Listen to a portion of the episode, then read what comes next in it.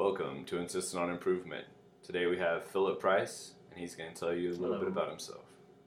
Hey guys, uh, Alan, thanks for having me. Thanks for coming. Uh, I don't know where you want to start. I mean, I've done a little bit of everything, honestly, in my life. Um, product of multiple divorces, both parents divorced multiple times. I've been through separation anxiety, went over to South Korea, left my whole family behind, had to develop, figure out who the hell I was, and everything. I mean, I've been, I've been, I've been, been through a lot of shit, but life is too short, and it's entirely beautiful, and so you gotta find the positive in among all of that. And I've, I've been pretty good about that the last probably four or five years. Uh, I don't know where you want to go with. What was the What was the worst thing that you've been through? You think? Uh, honestly, truthfully, the uh, probably the biggest turning point in my entire life. I was over in South Korea. I was stationed there, and one of my mentors went on a, a run like he did regularly. Dude would take off. His name was Sergeant Nubla. Um, he'd just go for a run, three times a week, about five miles. On mile marker number two, two and a half, there was this big, big hill. That's called. It was down in what they call Dragon Valley, and uh, he'd go in with a group of people, and he had a heart condition no one knew about, and he ruptured his aorta and died on a run in the army as a medic.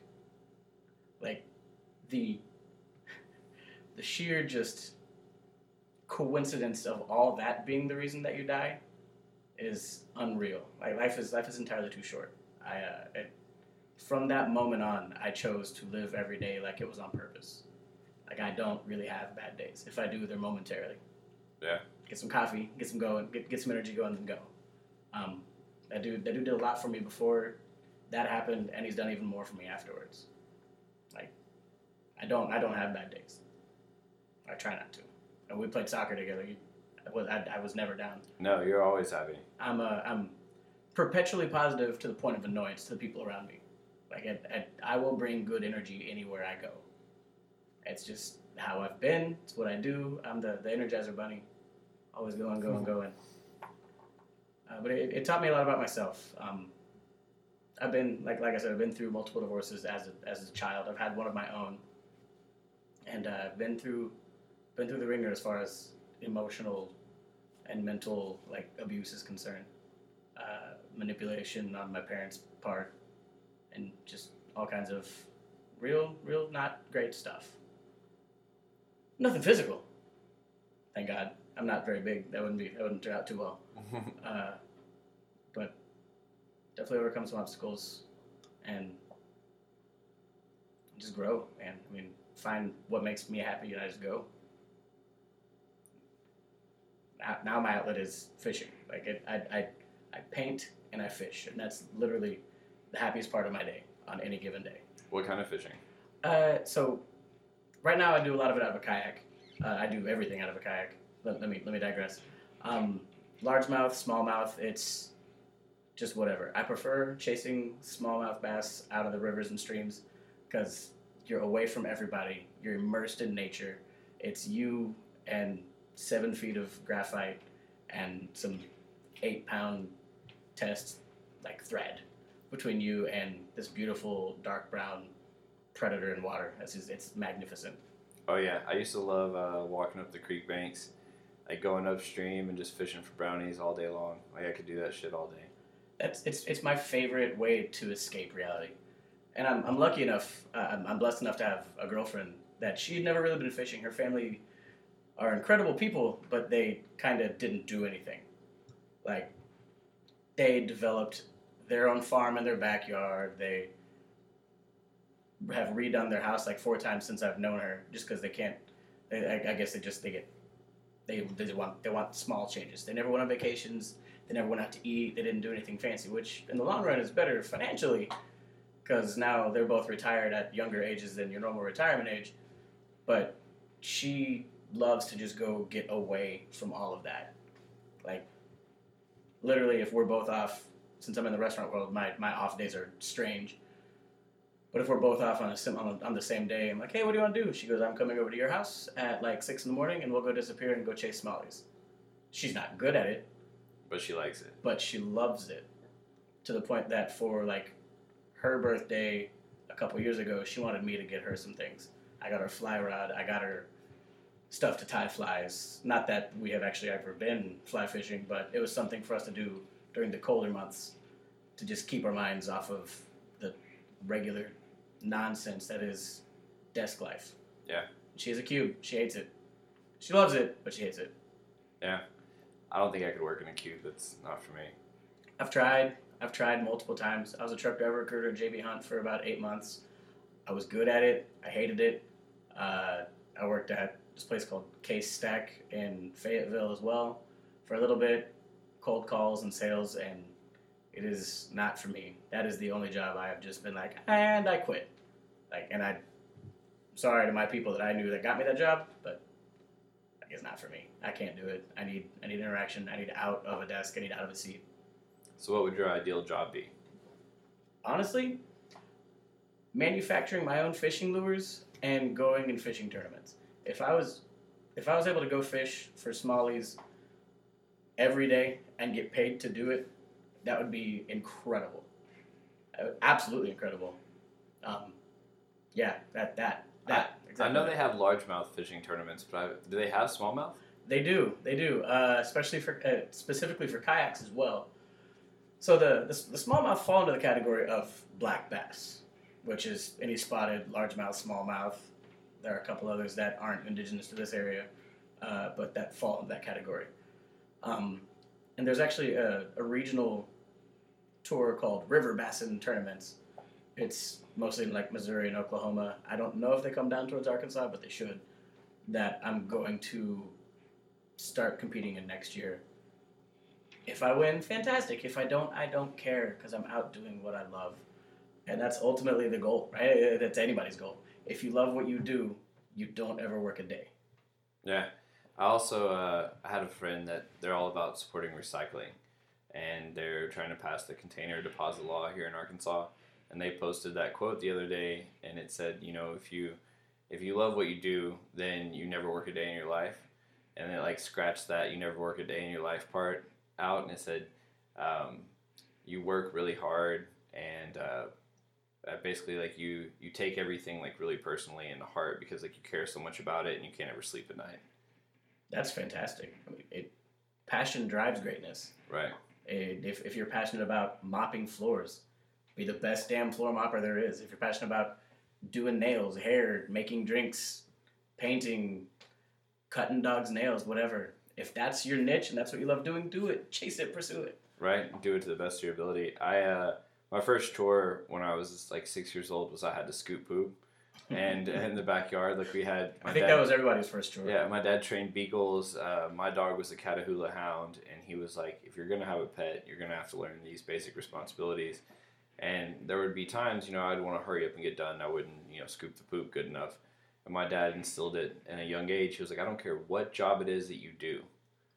If you're a pooper scooper, be the best pooper scooper that's ever scooped poop in all of existence. He's like, you have to try as hard as you can, and as anything that you do, just be really good at it and take it seriously because that's how you're going to feel good at the end of the day. You're going to take pride in your job no matter what shitty of a job it is, even if it's scooping poop. Literally. Yeah. It, it- and I had a my, my very first real job. I worked at Chick Fil A for about six months when I was sixteen. That was awful. Uh, but I worked at Journeys shortly thereafter, and my boss, his name is Kevin. He, he, his name is Kevin Jones. Uh, I don't. I've lost touch with him over the last fifteen years, ten years. But uh, he said the same thing. He's like, I don't care what I'm doing. I'm gonna be the best one in that building at it. The dude was tall, goofy, nerdy. His favorite band was Nine Inch Nails, and he looked like somebody that stayed too long in his mom's basement. But he was incredible when it came to talking about shoes, talking about socks with people. Like, the, the, the amount of the amount of like energy and attention this man put into getting people in the right socks with the right shoes was something that I will never ever forget. And he kind of instilled it in me. And then I eventually moved on into his assistant manager and then store manager of the Journey store in Rogers whenever it opened up. That was my 20th birthday. My 20th birthday present was that I became a store manager of a shoe store. Nice. I, I, projections didn't mean anything. I beat them. I had some some people that are now still among Like we, we they, they now have families and they've grown up and do all, done all the things I don't. I have a dog and a fishing pole and a kayak, but they have they have families. But we still keep in touch. And uh, like the guys that were my employees there, I hired them because they knew more about the shoes or knew more about just that world than I did at the time. And I mean, we we pushed each other. We developed this bond, and we just beat projections day after day after week after year. I think people like entirely underestimate how important like comfortable socks are. Oh, yeah, absolutely. And from literally anything. So go go back to my my army time. We I was part of this uh, this infantry unit that we did what they call the Manchu Mile. If you go back to where that story came from, these guys, the unit called the Manchus, marched 74 miles into battle. 74 miles nonstop right into a battle.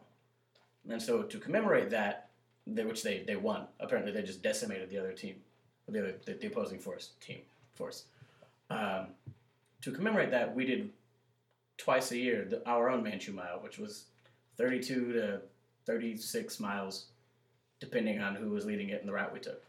And all the training for that is not easy, and comfortable socks are everything, everything. Because you, can get a blister like mile marker 10, you're done Oh yeah. absolutely done. And I did three of them as the medic with the unit marching the entire way. Then I did one after I got hurt. Uh, I did one where I was just the trail medic, so I was in a vehicle behind them all, picking up the guys that fell out, so on and so forth. That was that was more fun because I got to talk crap the entire time. You're like, I'm not doing this shit, but you guys that are being pussies suck. Well, no, I, I did mine. Like I was there for two years. I,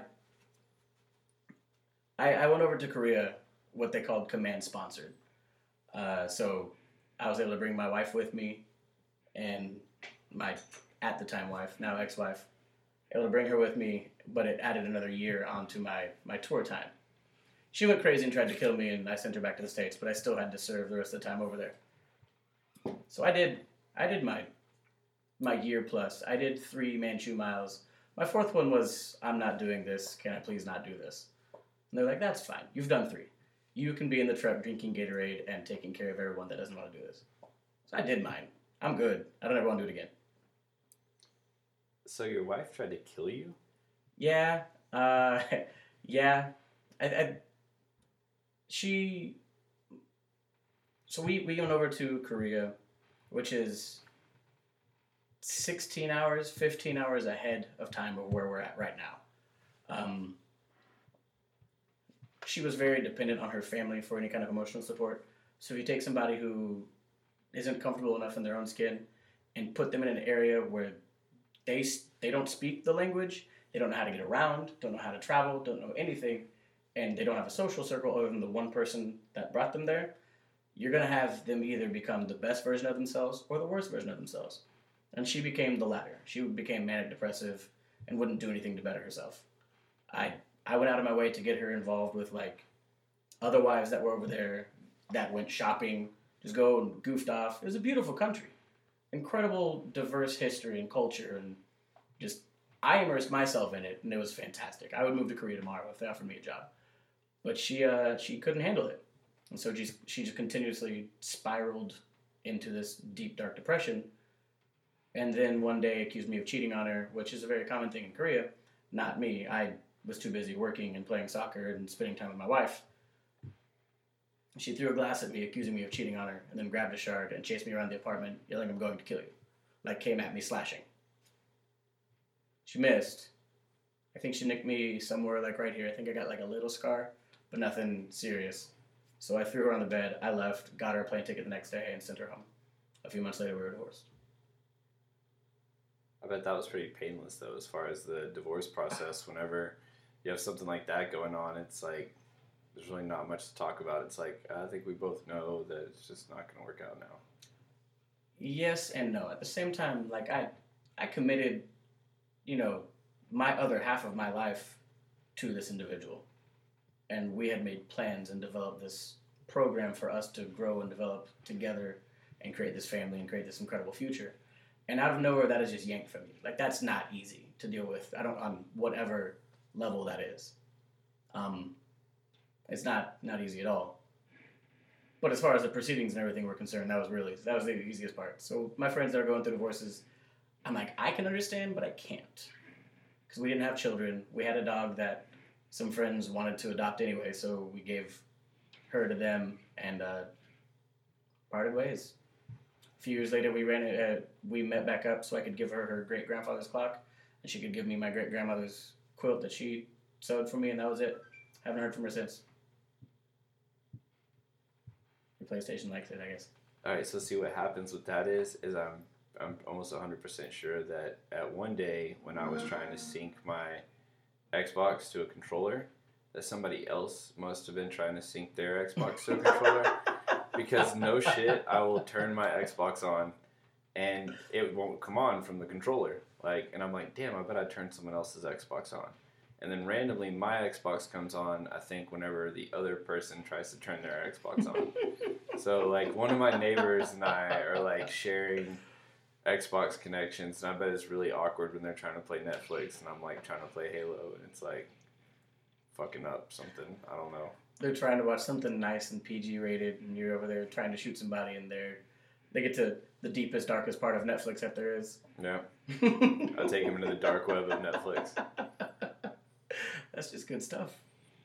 Yeah, except it makes it really strange whenever like times like now it just randomly kicks on. You're like, I didn't do that. Like Your Xbox is haunted. It's fine. Yeah. It's fine. Don't worry about it. that might be why the guy sold it to me for hundred bucks.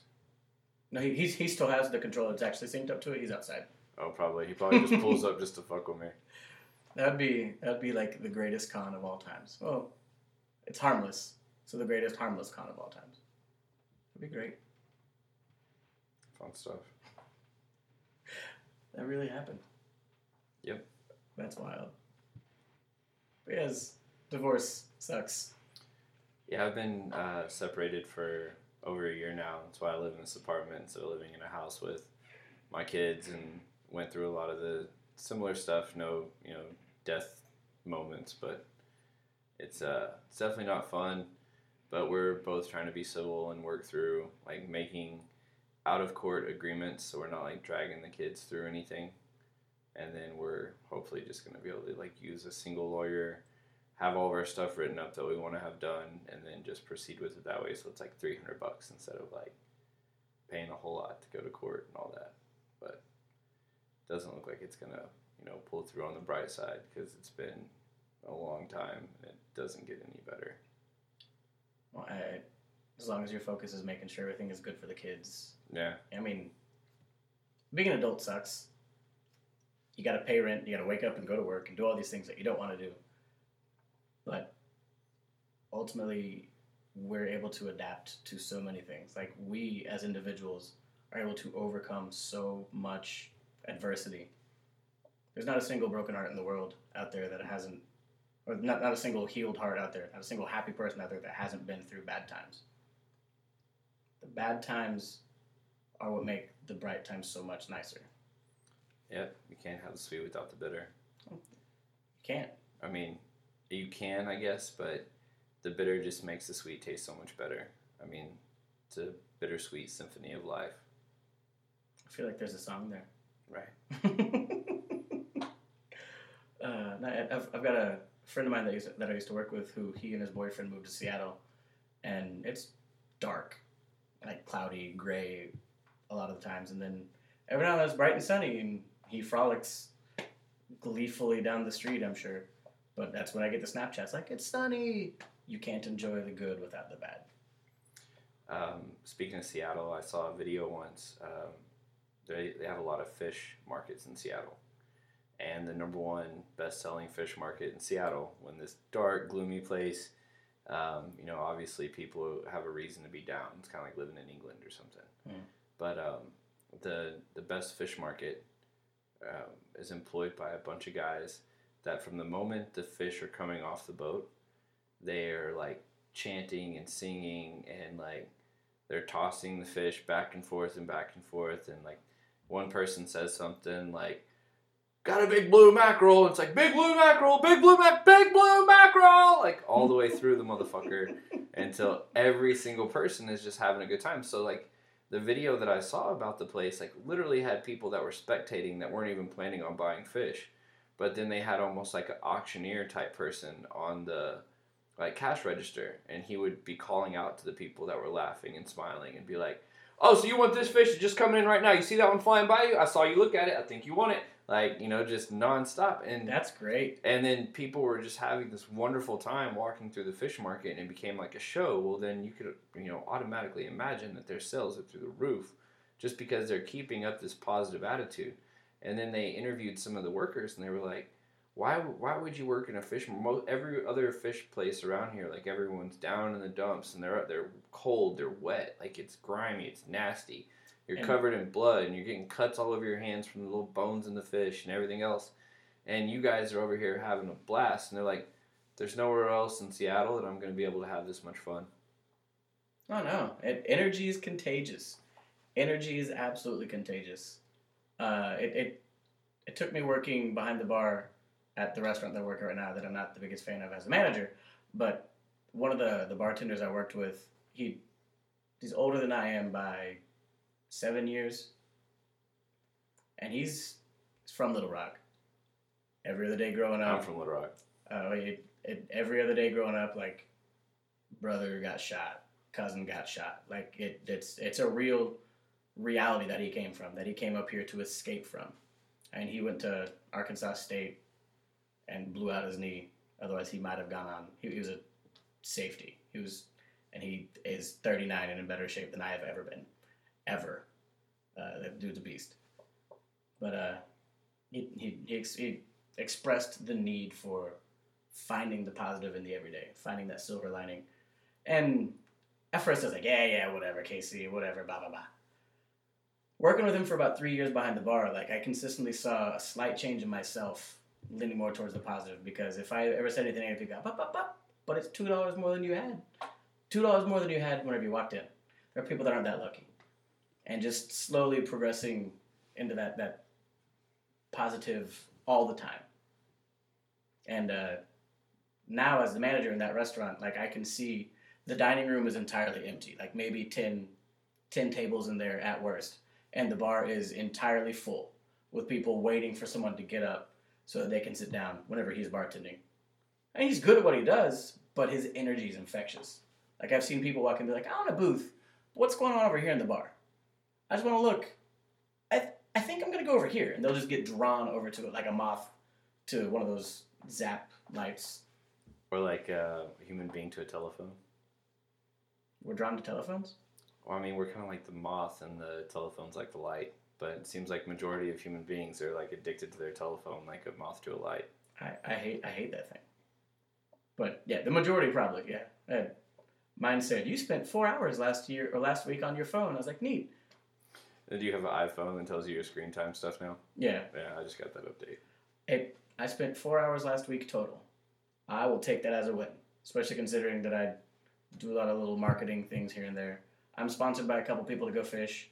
Uh, I'm pro staff for a couple like smaller groups around the nation, almost all run exclusive like exclusively by veterans, and so it's it's cool stuff. I'm able to to support other veteran communities just by doing what I love, which is great. I don't get paid a lot for it, but I get incredible discounts, and if I do start to win some tournaments, then I will start to get paid with it. But just for now, I get incredible discounts on these great lures and tackle that I get to use on a regular basis, and it's great.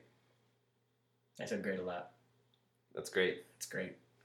but uh, it's really good to do things that we love and not be worried about the money. I feel like if you if you do it as happiness is the return on your investment, then like the money will just come and you end up being like happier with less. Like you know, less is more. And so when you simplify your life and you don't need as much, you end up realizing that like you're pretty abundant. Like you have a lot more things than what you need. And or say you get so many lures and you only use the chartreuse one all the time, but you've got you know yellow and red and orange and brown and green, and you're like, well, I really only use the chartreuse one. It's like, what do I do with all these other ones? And that, the same thing I feel like happens in our daily lives. Like, you know, we end up having money, and it's like they say the the rap lyrics. You know, the more money you come across, the more problems you see, and it's a, a trend for a majority of people that aren't rich is that the more money they get, the higher their debt gets. Like they don't invest logically or they don't save it. They they don't maintain their debt at a low rate and let their income increase. Majority of people increase, you know, and add more problems to their life. And I feel like if you do something that you really love and you're doing it for, you know, the right reasons and you're really happy, then you start to see that you're able to do more with the less. And I absolutely, I've I've started to realize that that is starting to happen in my life. I lived in Dallas for a year and it was awful. Like I made I make good money. It's not this astronomical number, but it's more than enough for me to live happily, especially in Northwest Arkansas. But I don't need all of it. So I'm throwing some on the back burner to do other things, vacations, projects, whatever, retirement. Because we're thir- I, I'm 32. I got to start thinking about that 10 years ago. Like an idiot, I didn't think about it because I came from nothing. Both my parents still don't really have much. My dad does now, but he got lucky to be the highest qualified mechanic at the shop that he works at to go get this specialized training, and now he's the only person west of the Mississippi in his entire company that's trained on this particular like system, which is kind of cool. But uh, yeah, it, it, the the more money we have, the more problems we create. I mean, Biggie hit it pretty spot on. Uh, if you're able to simplify life down to just what you need, the bare necessities, life is better, man. Life is better. Like I, I I'm I'm I'm guilty of it. I've got 200 some odd pairs of sneakers. Like Jesus. honestly. Well, I've been the same size shoes since I was 17. And I worked at Journeys for a very long time, and I won contest after contest after contest. So I just had all these shoes given to me. But Journeys doesn't sell Jordans, son. I only have three pairs of Jordans. I, I, I've never been on that Jordan bandwagon. My mother is guilty of a lot of really dumb shit in my life. The one thing that resonates within me that she gave to me was do what makes you happy. Like, so while everyone else was chasing Jordans and all the crap growing up, I wore Chucks and Vans because that's what I liked. She's from California, and that like she was like, "Hey, you to wear these." So my favorite pair of shoes I've ever had were some Teenage Mutant Ninja Turtle all over print Vans. They were white with just the turtle faces, just the turtle faces all over it, and it was incredible. Like I, I still to this day can remember wanting to wear them on the first day of third grade, wanting to wear them on the first day of fourth grade, but they were too small and I didn't care. And then remember going home being like, my feet hurt. Best pair of shoes I've ever had, hands down. Now it, it, it is what it is. I'm slowly moving away from the sneakers and into like the dress shoes or boots or shit like that because winter is coming, and I, I wear a lot of boots. I've got one pair of boots that I, I wear for hiking. I've probably got like four pairs of Chucks. I've only got one pair of Jordans. I just can't ever find any pair of like my. I had like a favorite pair, like Jordan 13s were like my favorite. Oh, the 13s are uh, 13s are ugly and perfect. I love them. Right. That The- big holographic bubble. Right. So I almost bought a pair off Facebook Marketplace one day, and uh, I asked the guy to like take a picture from the backside, and I was like, I don't think those are are real 13s, and he got so offended. And he's like, "What do you mean?" And I was like, "Well, it, like I've had 13s, man, and like it doesn't have it doesn't have the bubble on the back. Like you you're missing the holographic bubble." And he's like, "I've sold you know shoes in Fayetteville for the last this many years, and there's no way you're gonna insult me and say that my shoes aren't legit." And I was like, "Look, man, I'm not saying like they're they're not legit. They're just not what I'm looking for, and like I'm not gonna buy them. They just don't look like 13s that I've had in the past. So like I'm sorry." And he was like pretty much like, "Oh, I'll knock off thirty dollars, you know, whatever." I'm just like, "No, dude." You're like, I, you, you can knock off all of it. in a while. I'm like, I'm good. Like they're not 13s. It's, I don't, I don't, I don't get down on, on the Jordans. Like that, that hype train is wild. I have three pairs of Jordans. Two of them are Jordan ones, which are basically just sexy dunks, and then I've got one pair of threes, the International Flight threes. They're Yeah. like this eggshell white, elephant print, and then little touches of red and blue, and that's it. I keep it simple. I've got some straight elephant print Jordans. Like they're the whole shoes elephant print. Really? Yep. Are they like that, that- those? Those are probably super dope. Um, they were, and so like I've, I've like worn them out completely. Like I've had them for a while now. Like I would just wear them like everywhere, like an idiot. Like I didn't keep them super clean. They're not like basketball only shoes, You, you took them with you to a paintball tournament. They just got thrashed. bro. Anything, I take them, I take 'em everywhere. And it's funny you say that because like if I went to practice or if I went to the tournament wearing my Jordans, I felt like I just played like ten thousand times better. Like I would Mm. actually practice in a in a Toon Squad uh, Space Jam fucking Jordan jersey, dude. Your water bottle says Mike's secret stuff. Hey, yeah, all the way. Well, think think about like the Sandlot. Like back whenever we were younger, the Sandlot was like it was still to this day. I'll watch it if I'm ever like I don't know what to watch. I'll pop it on and I'll probably fall asleep. But PF Flyers for Benny the Jet Rodriguez, the shoes guaranteed to make a kid run faster and jump higher than ever before. We've been spoon fed that our entire life. So it, they give you this false sense of confidence, whether it's real or not. Like if you walk in feeling like you can do it, you can conquer the world, and it's great. Like I'm never gonna be able to touch rim again. I've touched rim twice in my life. I'm five five. It's incredible. Look, I was running away from Ronnie Brewer for one of them, who went on to play in the NBA. Oh yeah, I know Ronnie. But uh, I, I I've touched rim twice in my life. I was scared, and then I landed, and I was like, that was a very high way up. But uh, if if you think you can do it, like the human body is incredible. We are driven literally by our own drive, our, our mind. If mind over matter never made sense to me until I was old enough to understand that literally, you can will your way into a bunch of stuff, which is kind of cool. Well, the the saying almost breaks down into like our body is entirely made up of matter, but but our mind is more powerful than the matter that's like within inside of us. So, it even though it's kind of like the whole aspect of um, if you were to take a woman to the gym, not just being against women or whatever, but just the the thought process of we'll say a mom, make it easier. Take a mom to the gym who's never worked out a day in her life, and you put put her underneath the barbell. You're like, how much can you lift? and she tries to lift a certain amount and she looks at these numbers and she thinks there's no way that I can lift all this and so in her mind she doesn't lift nearly that much but then She's you put her in a car wreck and she has to lift a car up to get to her child and she lifts the car up it's not adrenaline it's not uh, how strong she was her muscle fibers may have only been able to lift you know the maximum amount that she lifted in the gym she could have went all out in the gym and lifted it, you know, opposite, you know, spectrum. She lifted as hard as she could, and there was no way that she would have been able to lift a car in the gym that day. But but she did. But whenever her mind is made up that she has to do this shit right now, and that no amount of weight is ever going to matter, then she does it. You know, and like that, I, want to say it's a true story. Like there's been a vehicle flip over on a kid, and a mom's lifted the car up and got the kid out.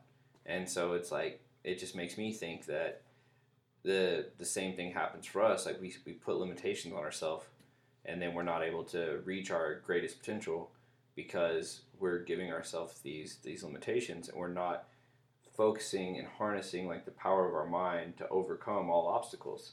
You know, I don't necessarily believe that like we could be telepathic and that I could you know make shit float across the room, but I feel like your mind is way more powerful tool than your body will ever be. I mean, the force is clearly real. I've seen it in movies. Yeah. But I, you, you've got the the stories of the kid in a like a rollover, and his dad is still trapped under the car, and there's oncoming vehicle, and the kid lifted the vehicle. That was what five years ago, something like that. It was actually in the news. Um, I don't remember where, I don't either. but those those stories, the stories, real or not, are inspiring. I guess. I mean, I I, I try to find inspiration everywhere at, on any given day, period. Because if I'm not, then I'm just falling down into like the, the darkness that was my past life. So are you a religious person? I am actually. What do you believe in? I, I, was raised Southern Baptist, uh, but my uh, my my grandfather, he's my stepmom's dad. He was he was very Southern Free Will Baptist, but instead of like the fire and the brimstone and the you will repent, he was more about the love. So he was different than anybody else that were his peers.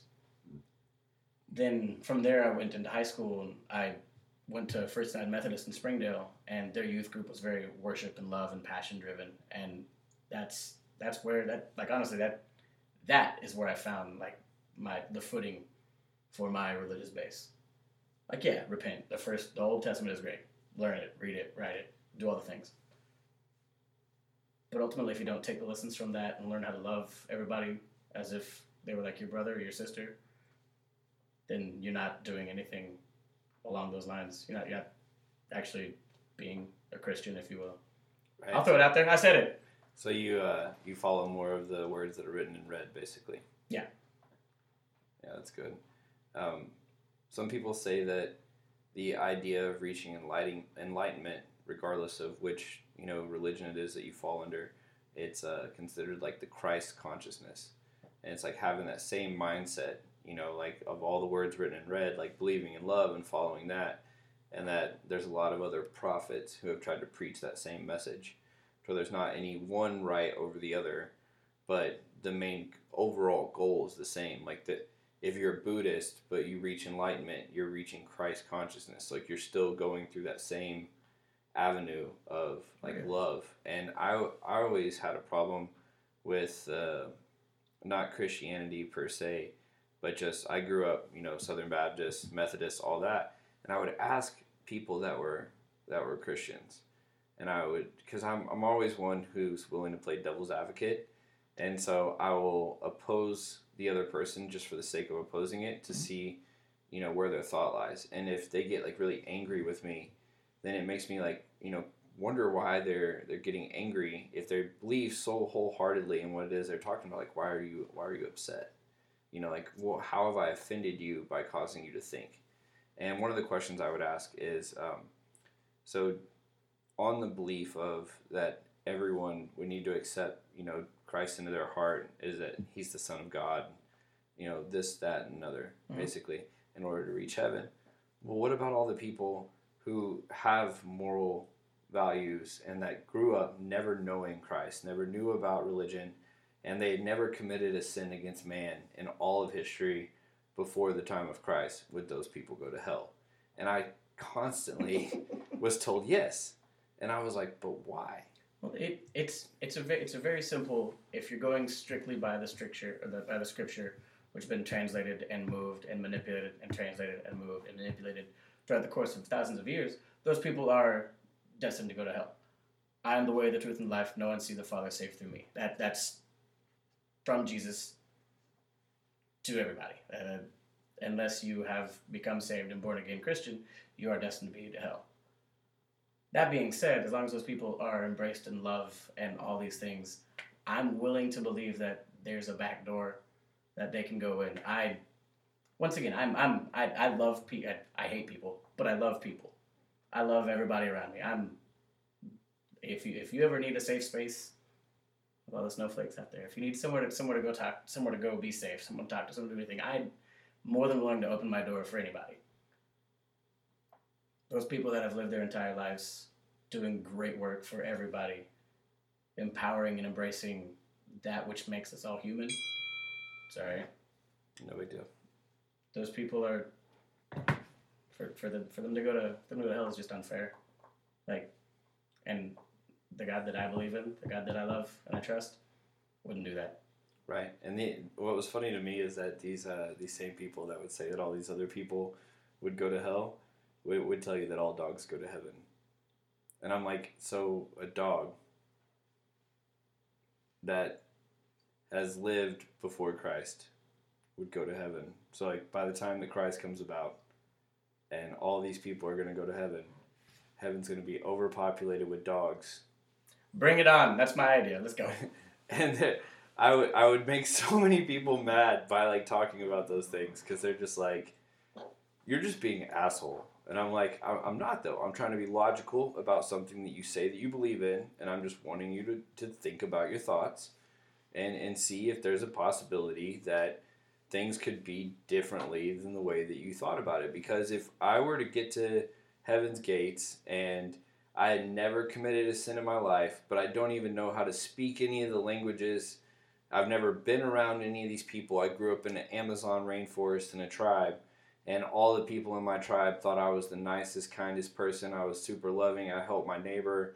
I, you know, I never coveted anyone. I went by all the Ten Commandments, even though I didn't know that they even You existed. did all the things. You did everything correct. And then you get up to, you know, to God and final judgment day and he goes, Nope, don't know you. "Right, Go on. exactly. I, that didn't make any sense to me. So it while while you're talking, I, there there is there is a scripture on the age of accountability. It's not. I'm just gonna paraphrase because it's been a minute, honestly, since I've gone through and just been elbow deep in the Bible. But the age of accountability basically covers people who cannot, I guess, make judgments and things for themselves. And so if someone has never heard of, you know, heaven or hell, God or not, any of the other, you know, religious groups out there, they would fall in that same category because they just don't know. It, like it's it's an ignorance type thing. Like if you don't know it doesn't exist, you can't do it one way or the other. So that would fall in the same category. To me, I believe I believe that's that's where it would go. And if, if you're gonna go out there and you're gonna do everything you can to make your neighborhood, your neighbor, your family the best possible version of itself it can, by doing all the right things in a, in a holy manner, whether you know it or not, you're doing a godlike act. You are, you should, you will go past the pearly gates and go on and play with all those dogs that are in heaven, Right. which just sounds awesome. And see, to me, that was about um, like the that was like an age related thing. Like children have a certain aspect of innocence that until they reach a certain age, that no matter what happens to them, they would go to to heaven, is what I was under the impression of. But then, um, what was I going to get to? Um, I mean, obviously, the other people. I mean, even though they're ignorant, you know, they're past that. They're past that certain age. And when I would bring that up to the people I would ask the question to, they would always say, well that's why it's our job it's like to set out on missionaries it's our job to go out and like teach people the word and i'm like but if there there are conquests and crusades and people coming in and you know like Those ki- were those were spreading the and, word. and Those- raping and pillaging villages followed by missionaries being like if you don't listen to us we're going to kill you and you're going to get civilized now because i mean part of me i'm, I'm native american so it's like you and me both. Right. And so then it's like you have to look at it from both sides of the coin and you have to say, you know, I know that there were there were Native Americans that were like, What's uh what's this this heaven like? Is it full of people like you? And they would say They'd be like, I don't want to do that. they do would be like, Yeah. And they'd be like, Well I want to go to hell then. And therein lies the great debate among Christian folk. My little brother is more versed in that than pretty much anybody I have met. Like people that have gone through college to go be preachers and reverends. My little brother can talk circles around them. And he's incredible at it. He can talk both sides of the coin. But he, at the end of the day, is very devout Christian. Like that's where his head, his heart, his soul are all aligned. And uh, my favorite thing to see is see him find somebody that proclaims himself an atheist, and he breaks down why they think they're an atheist, and they have a genuine conversation. As long as it doesn't turn into an argument, he's able to maintain his cool the entire time. As long as they're able to maintain theirs, and he will poke and poke and poke like the annoying, creepy old guy on Facebook for your 17 year old hot cousin. 18 year old hot cousin because we're old. Uh, that he'll just poke over and over and over again until like they are able to actually open up and have a genuine conversation. It's fantastic, and that to me is shared. That like, yes, our job as Christians is to know Christ and make Him known. Go out and share the world, share the love. Uh, what is it? Let your light so shine before men, so Yeah, they see your good works, which glorify well. your Father which is in heaven. Matthew something thirteen. But uh, it, it's our job. Our job is ultimately to go spread the word and the love.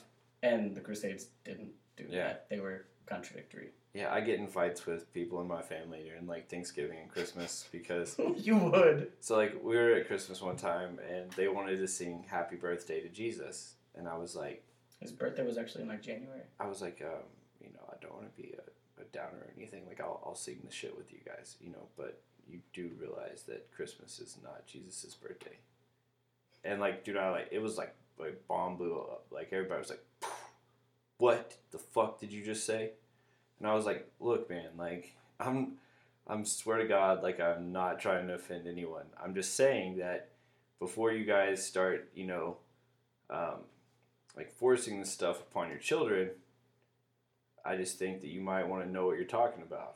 Research it on your own. And they're like, they're just like so offended. I'm like, you, you- but you're not understanding. Like this is indoctrination. I'm like, I, I'm sorry, but it's it, that's exactly what it is. And that's you're, you're exactly correct. I was like, you have to allow them to be able to make up their mind for themselves, and you have to be able to provide like substantial information that you being an adult and who they look up to you know aren't feeding them some bullshit like so if i was five years old and i was being told that every day on christmas i need to be singing happy birthday to jesus instead of opening up fucking christmas presents. I would be like what in the fuck is going on? You know and then i don't want to become a 30 something year old that's like all right guys we're still going to sing happy birthday to jesus you know? It's nothing against jesus it's against misinformation. And so then when i try to bring that up it's like i'm immediately ostracized as i'm this bad person. It's like i'm actually trying to be the most genuine person in the room if you look at it in an intelligent light you know How dare you challenge beliefs and cultures? Exactly How, dare you challenge the norm? And I, um, and then like this last Thanksgiving, actually, uh, somebody in my family said something about the Bible not being a book, and I was instantly like, "You do realize it was a book, right?" Mean, it's called it's called the living word. And I was like, "It's it's written it's written by a human being, like it's written by God." And I was like, "I mean." Nope. ah, I was like, you know, I could I could have thoughts in my head, and I could be like, you know, God's talking to me because like my inner voice of consciousness is being very pure at the moment, and I could call that God, and I could write it down, and I could say this is the New Testament, the newest of the New Testament, and God told me this, and anyone around, like, how is anyone gonna say that that's not true? Like, how could you tell me that I wasn't talking to God? And it's like you have to look back at that and be like, the, the real question is is that a human being pick up some form of writing utensil and write on a piece of paper, bind that into a book, and distribute that? Because if so, That makes it a book. then a human wrote a book. And that, dude, I literally almost got into a fist fight with two of my cousins because their mom got mad and left Thanksgiving and said that I called her stupid and I was being disrespectful and all this stuff. And so they show up. They weren't even at Thanksgiving. And they show up there trying to fight me. And I went to Little Rock by myself. I've got both my sons with me. And I'm just like, are you serious right now? Like, we're really about to like have a fist fight in front of my kids, Over me challenging your mom, on something that was definitely not intelligent. I was like, it's it's nothing against anything other than the fact of, you know, I'm against indoctrination and and, and spreading misinformation. You know, it's like I don't care what it is anyone believes, and I'm not one to judge anyone on their belief. And you know, anyone's belief is personal. If they choose to talk about it, then they're also choosing to have someone, you know, go against them. And so it's like if you keep it's like it's like voting. If you keep it to yourself and you don't tell anyone you voted for Trump, they're not going to be mad at you for voting for Trump.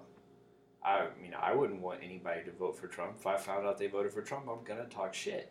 You know what I'm saying? Like, but at the Yeah. same time, at the same time, it's one of those things. If you don't disclose that information, then you don't open up the door for Exactly. someone to retaliate. if you put something out of the public, it's now public. They can use with it what they want. Same thing goes with words. I didn't vote for Trump or Hillary. I voted third party. The fact matter is, I voted. People that don't vote and then want to bash whoever is in charge of whatever, be it like citywide. I would say even if someone doesn't vote, they can still talk shit on Trump. but they didn't. And here's here's here's where I, here's where I have an issue with that. Like, yes, by all means, First Amendment, you can do whatever you want, but you didn't express it on November eighth. If you didn't express it then, why are you expressing it now? If you didn't actually go try to make the impact that you're trying to make now retroactively, you don't deserve that conversation. And I've had I've had conversations that have turned into arguments where I pushed people's buttons because I, like you, like to challenge people on their stances, on their beliefs, on things like that. Because one, I'm kind of an asshole, I'm definitely an asshole. and and two, if, if you're gonna come and come into my life in my house and start spouting this nonsense, I'm gonna challenge you on it. And I've made people so angry that they left my house and I haven't spoken to them. Hashtag rock the vote, people. Just go vote. We would uh, that, go vote. what what Puff Daddy vote or die, motherfucker, vote or die from South Park. Um, didn't wasn't it JFK though that said that if if voting mattered, they wouldn't let us do it. I don't know. I don't. I, that that's that's something I haven't heard. Um, yeah, I mean I could look it up real quick, but um, yeah, he actually came out with a whole lot of stuff. That was the reason why he was assassinated. I mean, honestly, do votes matter? They make me feel good. They give me the warm fuzzies. I think they definitely matter on a uh, local level. I think that's where it's really important. But I feel like uh, The national.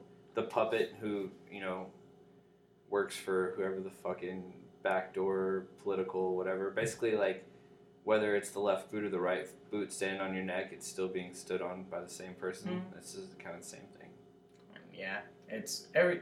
And that's we we can go very quickly into like conspiracy theories on that, but all that stuff's probably already predetermined. exactly i think so I want to believe it does. It isn't. I want to believe that my brothers and sisters that went overseas and fought and died and lost life and limb didn't do it for nothing. I want to believe that they did that so that we can actually express our opinions and our lives and things here and have an impact on our life and our future and our children and our children's children, and all those things. I want to believe that that didn't happen in vain. But at the same time, like I'm pragmatic and the writing's on the wall. Like Yeah. popular vote doesn't matter anymore. An antiquated system so that rural farmers who couldn't get to the, the vote houses back in what the 1800s, whenever this electoral college system was put in place, people that couldn't go there is still there. Something that doesn't make any sense. oh they do things like um, in atlanta i saw a thing where they wouldn't allow them to use their, their project like card ids like their government housing ids as a form of a government identification to be able to vote and then they would they moved the uh, like they moved the place to like register or whatever like so far away that a lot of these people that were, were having a problem much less just getting an id they weren't able to vote because they couldn't go get an id to be able to vote in their area because they couldn't get to the place to get the id to be able to vote. And so like there's a lot of situations like that that are just twisted. You know that Lyft and Uber, this go around, oh yeah they're free to super discounted rides if you're wanting to go like register to vote, go vote, and that's so fucking incredible. Well, they'll take you to the polling station, is what I saw. I Yeah. Don't, I don't know if they'll take you.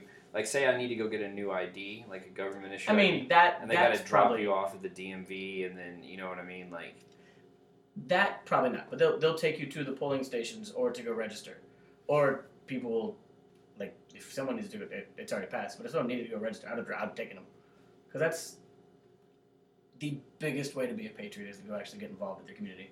Right? Well, the the not dealing with the project government issue IDs, they felt like was almost a direct attack on like the lower class, like black communities, and which would have resulted in Hillary. Right. Which might not have been any better. I mean, lesser of evils, though, man. Like, I would take Hillary over Trump. I feel like I, I was looking at McMillan, the the prior FBI guy.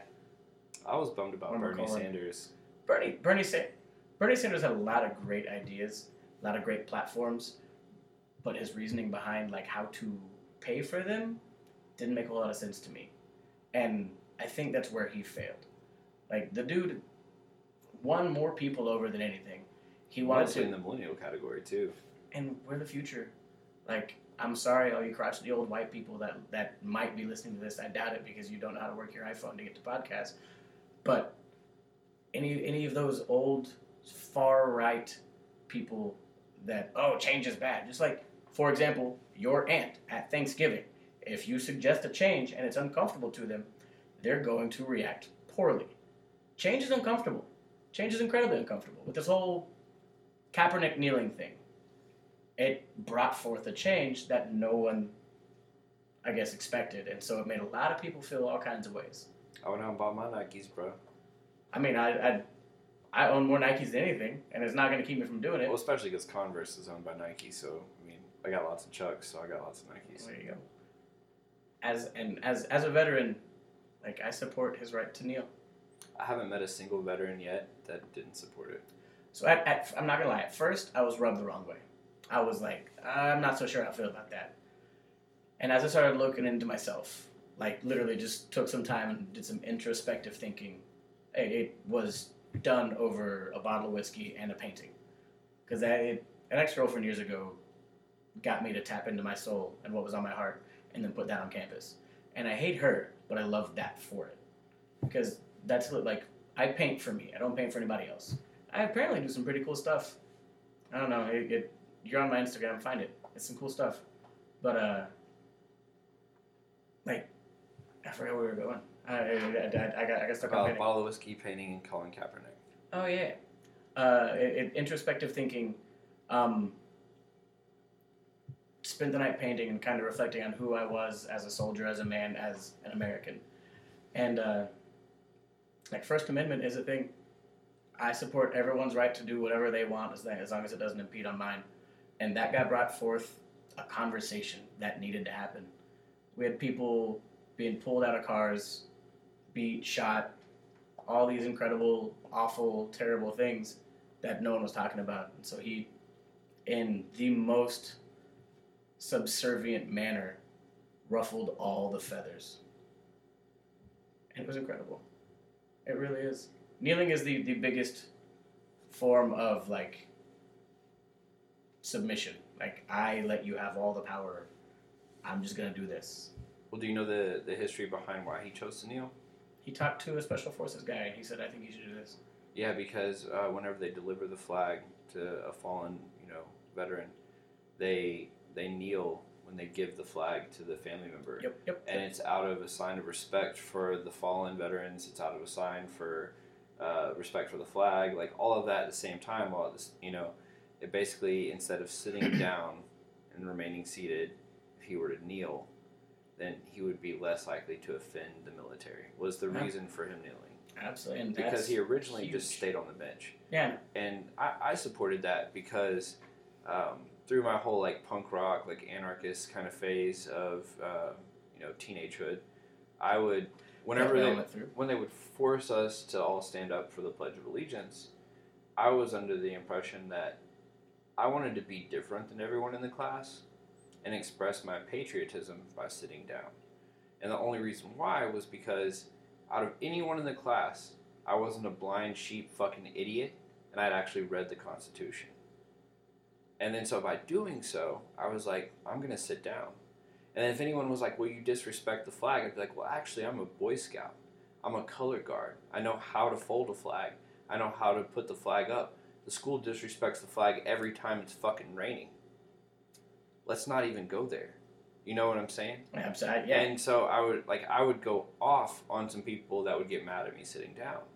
And then so whenever I saw someone else doing it for an actual reason and people getting mad, I'm like, an actual reason, because your reason wasn't.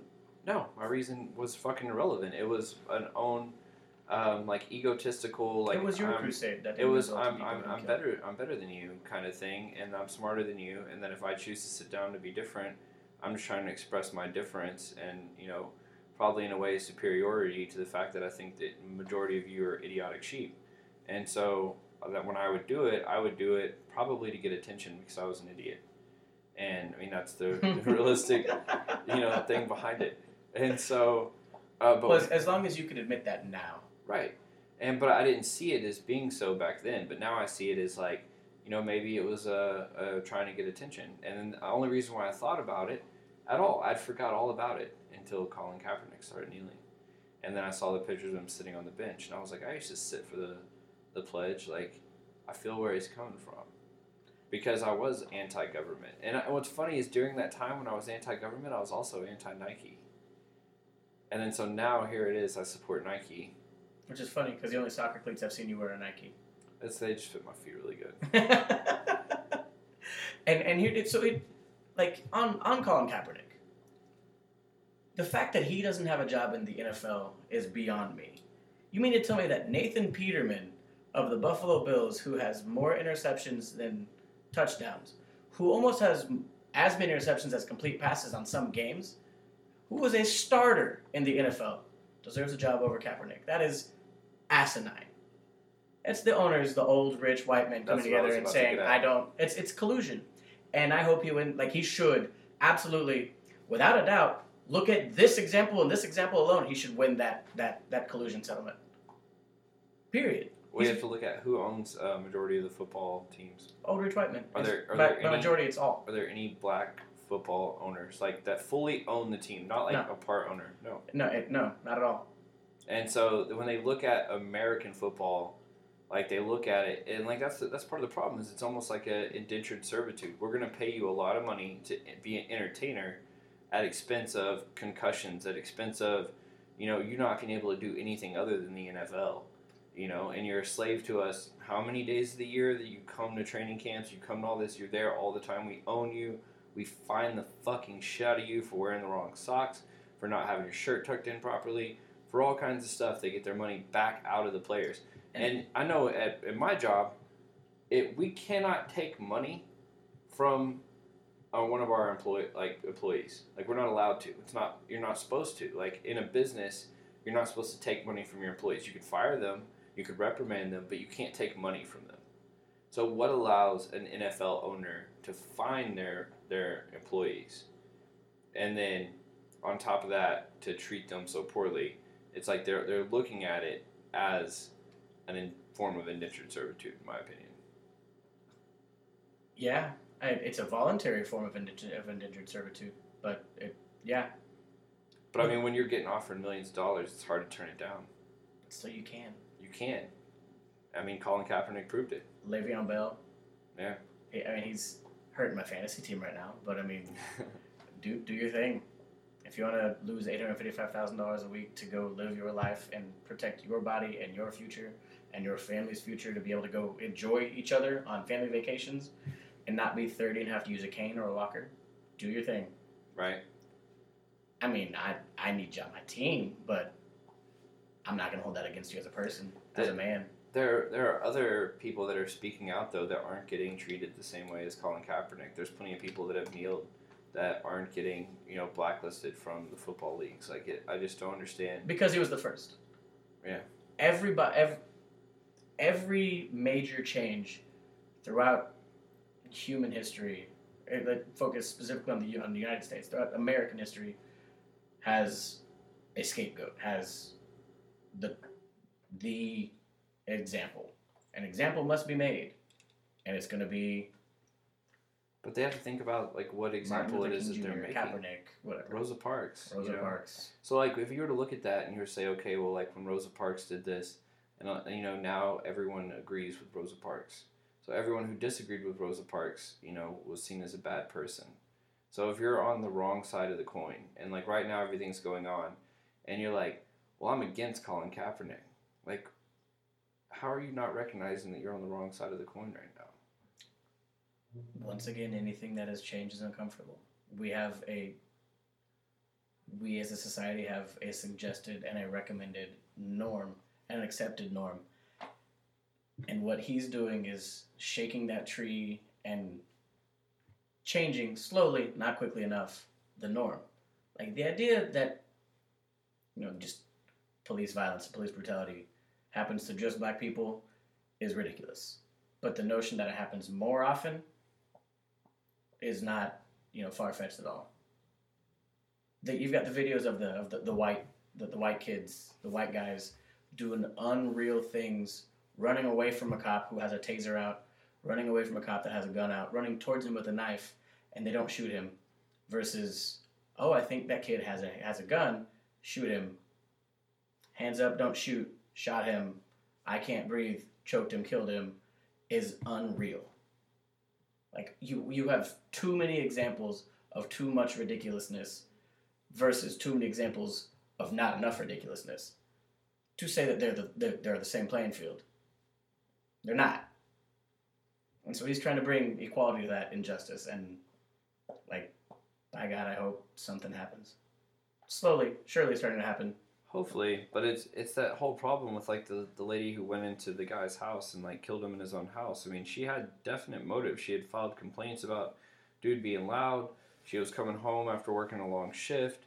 She was tired, and I bet you he was being loud. And she went up there to confront him, and she chose to go into his apartment and fucking kill him. And then was like, "Oh, I went to the wrong house. You know, uh, I was blah blah blah." Makes excuses and the entire you know police force of Dallas got behind her and was like, "Oh, she was a good person. I'm sure she just made a mistake."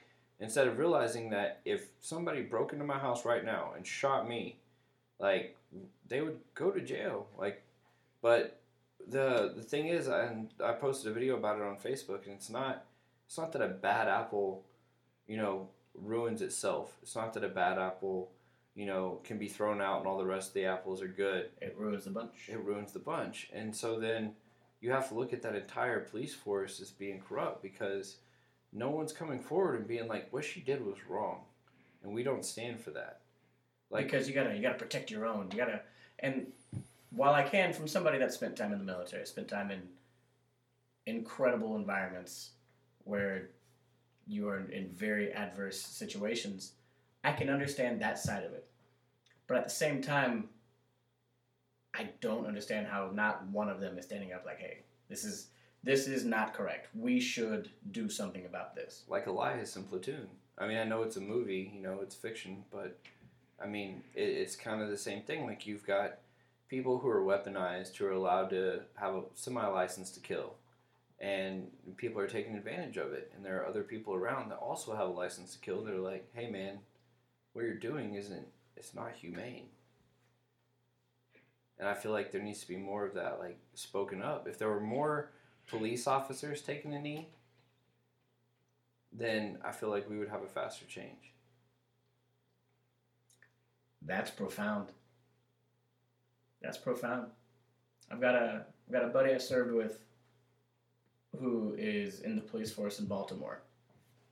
And every time one of those videos of a cop doing something wrong happens, he shares it and he says this is wrong. Every single time he shares it, he says this is wrong. He's a black police officer in Baltimore. And he's not afraid to stand up. If we need if we had more of that guy, more. I'm not going to put his name out there, but if we if we if we had more of that example, absolutely, the change would happen faster. Right. I mean, I'm from Little Rock, and we had the example of the white police officer in North Little Rock that was going to all the communities, knew everybody knew by name, playing basketball with the kids. Talking about talking about the guy with the with the with the shot. Yeah. Yeah, and he um, he actually got told he had to stop doing that. That's absurd. That's absurd. So, it, it, as as as a police officer, you are supposed to protect and serve.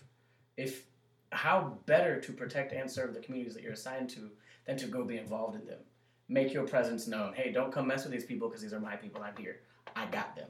That's the biggest way to protect and serve a community. Right. He's being a sheepdog like to all of his all of his people, you know? Like he's taking care of that community to the point where like you would think that any other police officer would know that if they came into that area and they hurt anyone in that in that area, you gotta with gonna, officer friendly. They're gonna deal with that motherfucker. He's gonna be like, dude, I've known fucking Dwayne since he was four years old. I've taken him food on fucking Christmas. Like you just killed a member of my fucking family. I I did not know that he was getting ostracized for it. Yeah, like he was on the news, he was on all that, but then the, the department actually told him that he needed to stop posting all those things on his social. He needed to stop. Like it wasn't professional. That's unreal. But part of that is due to how bad it makes all the other ones look that don't do it. And, but uh, it, him doing what makes his community happy and him happy shouldn't affect everybody else. Oh, they don't do that. That's fine. Let them do their thing. As long as they're not doing bad things, let them be police officers. He wants to be a better than average police officer. Let him be a better than average police officer. That's unreal. And that that actually like I don't get angry, that kind of pisses me the fuck off. Yeah, but I mean, you have to think about it. Like when you bring that kind of attention to a force that has a really high crime rate, and then you have all this stuff going on in the nation. Like, there's going to be people that look into it and are like, you know, why is this, you know, so popular? Like, what's it covering up? Like, it's going to bring more attention to a department that may not necessarily want attention. It's like I can see where the the person in charge would be afraid of things being discovered that they don't want to be discovered. But if they have those skeletons in their closet, then it would make more sense just to air them out and solve the problems. Don't do bad shit. Don't worry about bad shit being found. Exactly. It's kind of like when someone does something stupid, and I'm like trying to be like, yo, dog, like that shit was dumb as fuck, like blah blah. And I'm telling them about it, and they're like, I don't think it's right. Like, you're you're you know calling me out for like being stupid, and I literally say that I'm like, don't do dumb shit, and I can't call you out for doing dumb shit. I mean, that's that's it. That's it. Love the people around you and don't do dumb shit. It's like I'm literally trying to help you be a better person by like explaining to you how that was dumb shit. So that way, if you didn't see it, you know, beforehand, like you see it now, hopefully, and maybe you won't do that dumb shit again. You know, like so, and it's nothing against it because it's just like burning our hand on the stove. I can tell you the stove's hot. I can tell my kids the stove's hot. I can be like, don't burn yourself. But what happens? It's not until you actually burn yourself that you learn that you got to pay a little bit more attention, and you'll burn yourself less after that. It's not saying you won't ever burn yourself again. Oh no, it'll happen. But you'll burn yourself way less after you understand the feeling of being burned. And then, so if you're playing it off like it didn't matter, it didn't happen, you're forgetting it. Like one of the best jobs your friends can do is to be like, "Yo, you remember that time you burned yourself?" And you're like, "Fuck, I, I, I shut up. You're an asshole. I don't want to burn myself again." I mean, you play with fire, you get burned. Is that, that is that appropriate there? Yeah, that's perfect. You, you learn, man. Uh, if if I didn't learn from the shit that happened throughout my entire life, if I didn't learn from watching my parents go through multiple divorces, my little brother going through depression and back and forth and back and forth, who he's still not great. He's going through divorce, and whenever I get to spend time with him, I do, and it's great. Love the little guy. But if you don't learn from your past, you don't ever become a better person. You don't change. And ultimately, if you're not growing towards the better version of you, what are you doing in life? So, what, what do you think the it's like? I know what you would do if you had your dream job, but what do you picture as being like the best version of yourself? I'm not far from it, really. Um, I I work too much right now. I don't spend enough time with my friends and my family, and that might be changing. It might not. It will change at some point. Probably not so immediate, unluckily. Um, just spend time with the ones that I care about.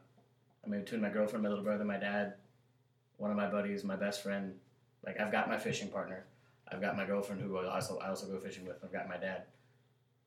Spending more time with all those people and embracing the community that makes me me would be the best version of me. I'm positive. I help out. I'm goofy. I'm jovial. I'm extra on all of those things.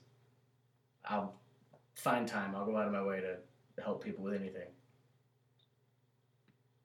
I'm not far from that. I just work too damn much right now. How do you feel about the the whole rat race that we live in? The feeling that we have to, you know, work all the time. Because I know that there's there's talk about universal wages and you know different things. Like, what are your opinions on those? So I don't know about univer- universal wages. Uh, that's something I'm not.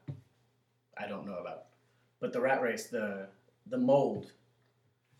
Go to school, go to college, get married, have a job, retire. Forty years later is ridiculous.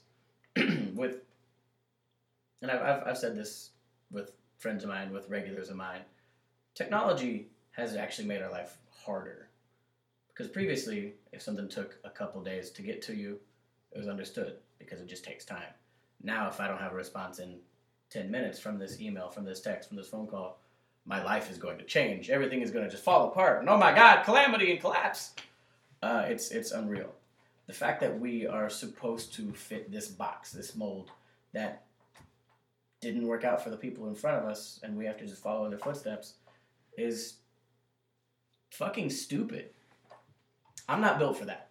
I'm not.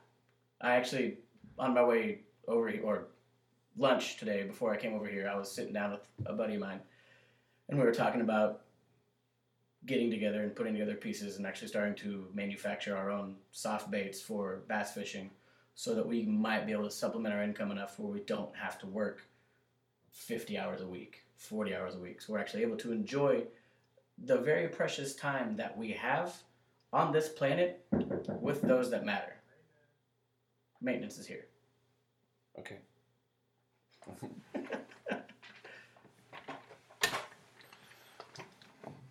Pause. I don't know what they're here for. We'll have maintenance as an intermission.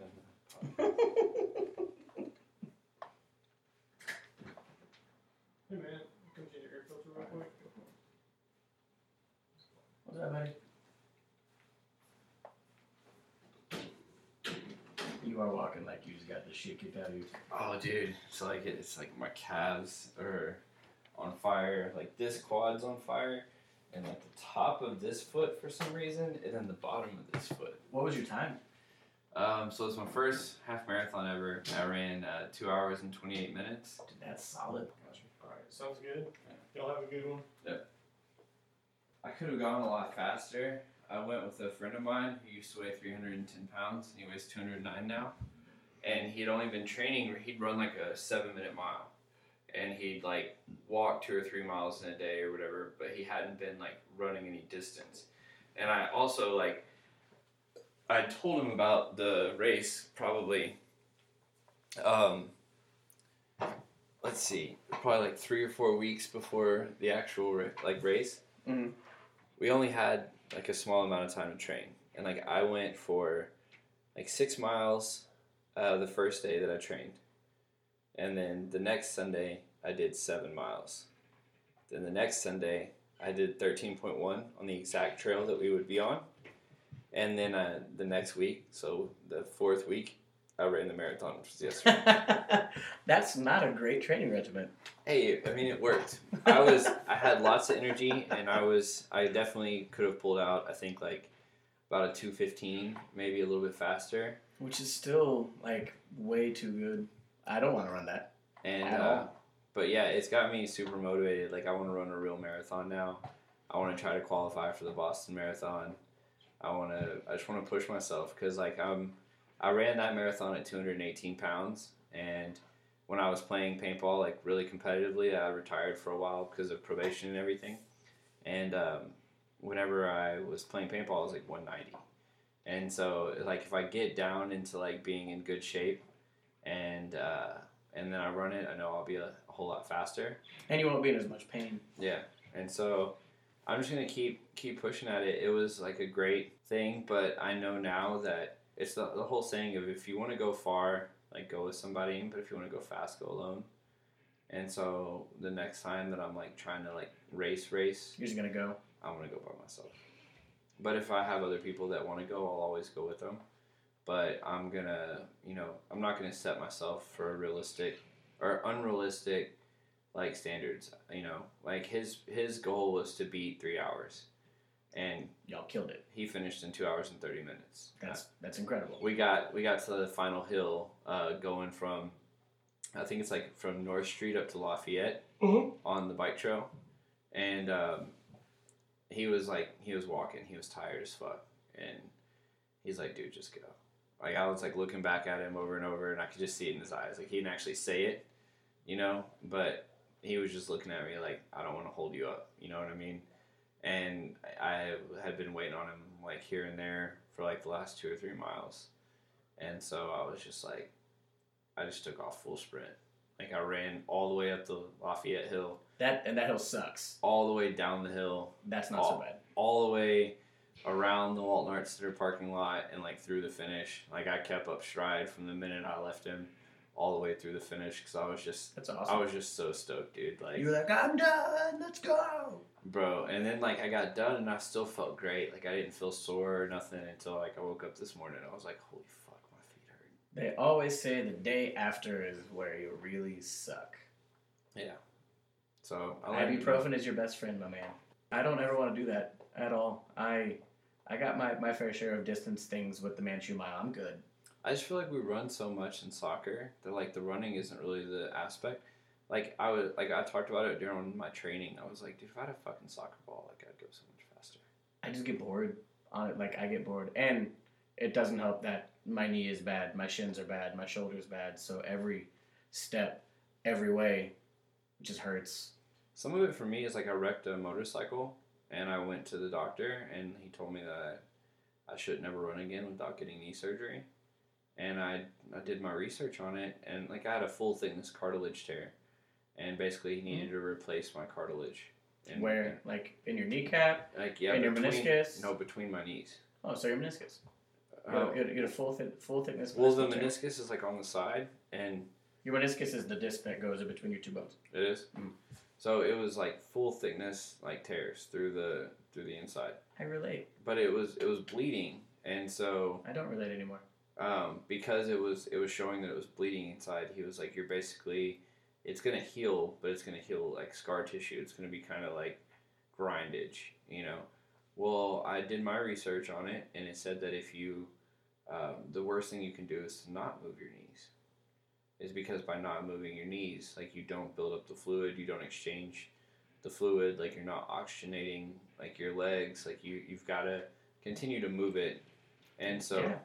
So what I did was, because like when I first found out I couldn't run, I got depressed and I gained a bunch of weight, and I just sat around and didn't do anything. I like, I uh, I rebuilt the car. I put a LT1 Corvette motor into a RX-7, and like built this little like hot rod thing. That sounds fun. It was super sweet. It fucking do some sick ass donuts, and it was a little drift machine. It was badass as fuck. And then um, I ended up selling it to have my second kid, and I was so worried that like, man, I'm just gonna, I'm not ever gonna be athletic again, you know. And uh, after doing that research, I found out that if I got on something that was like low impact, so I just started rowing. I would row like a motherfucker, like all the time, and. Um, started losing weight, started eating healthier, taking the load off my knees, Absolutely. and then it made it to where like it didn't hurt at all anymore. Next thing you know, I'm I'm like jogging, um, I'm running, I'm in the gym doing squats and deadlifts, and no more knee pain like ever again. And so it was like okay, like from now on, it's just full on healthy lifestyle. And then I started playing paintball competitively, and then got done playing paintball. Um, and I was like, you know, I've been focused on cutting weight for like years now. Like I'm gonna bulk up some. I tried to bulk and I, I put on like two pounds, but I gained like twenty pounds of fat. And I was like, I definitely just did that wrong. So so now I'm now I'm back into the uh, trying to like cut weight again, but maintain the two pounds that I did put on, hey, and then baby try- steps. yeah, and then so I'll, I'll learn and I'll get better. But I'd never bulked ever in my life, and so when I did the first one, I gained like a pound and like of muscle and like gained like ten pounds of fat, and I was like, okay, well like.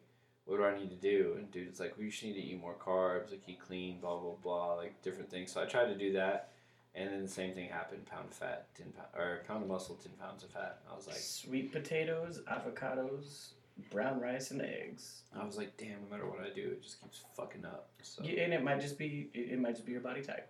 right, Like I I can gain and lose weight very quickly if I eat right for like two months. I without changing anything.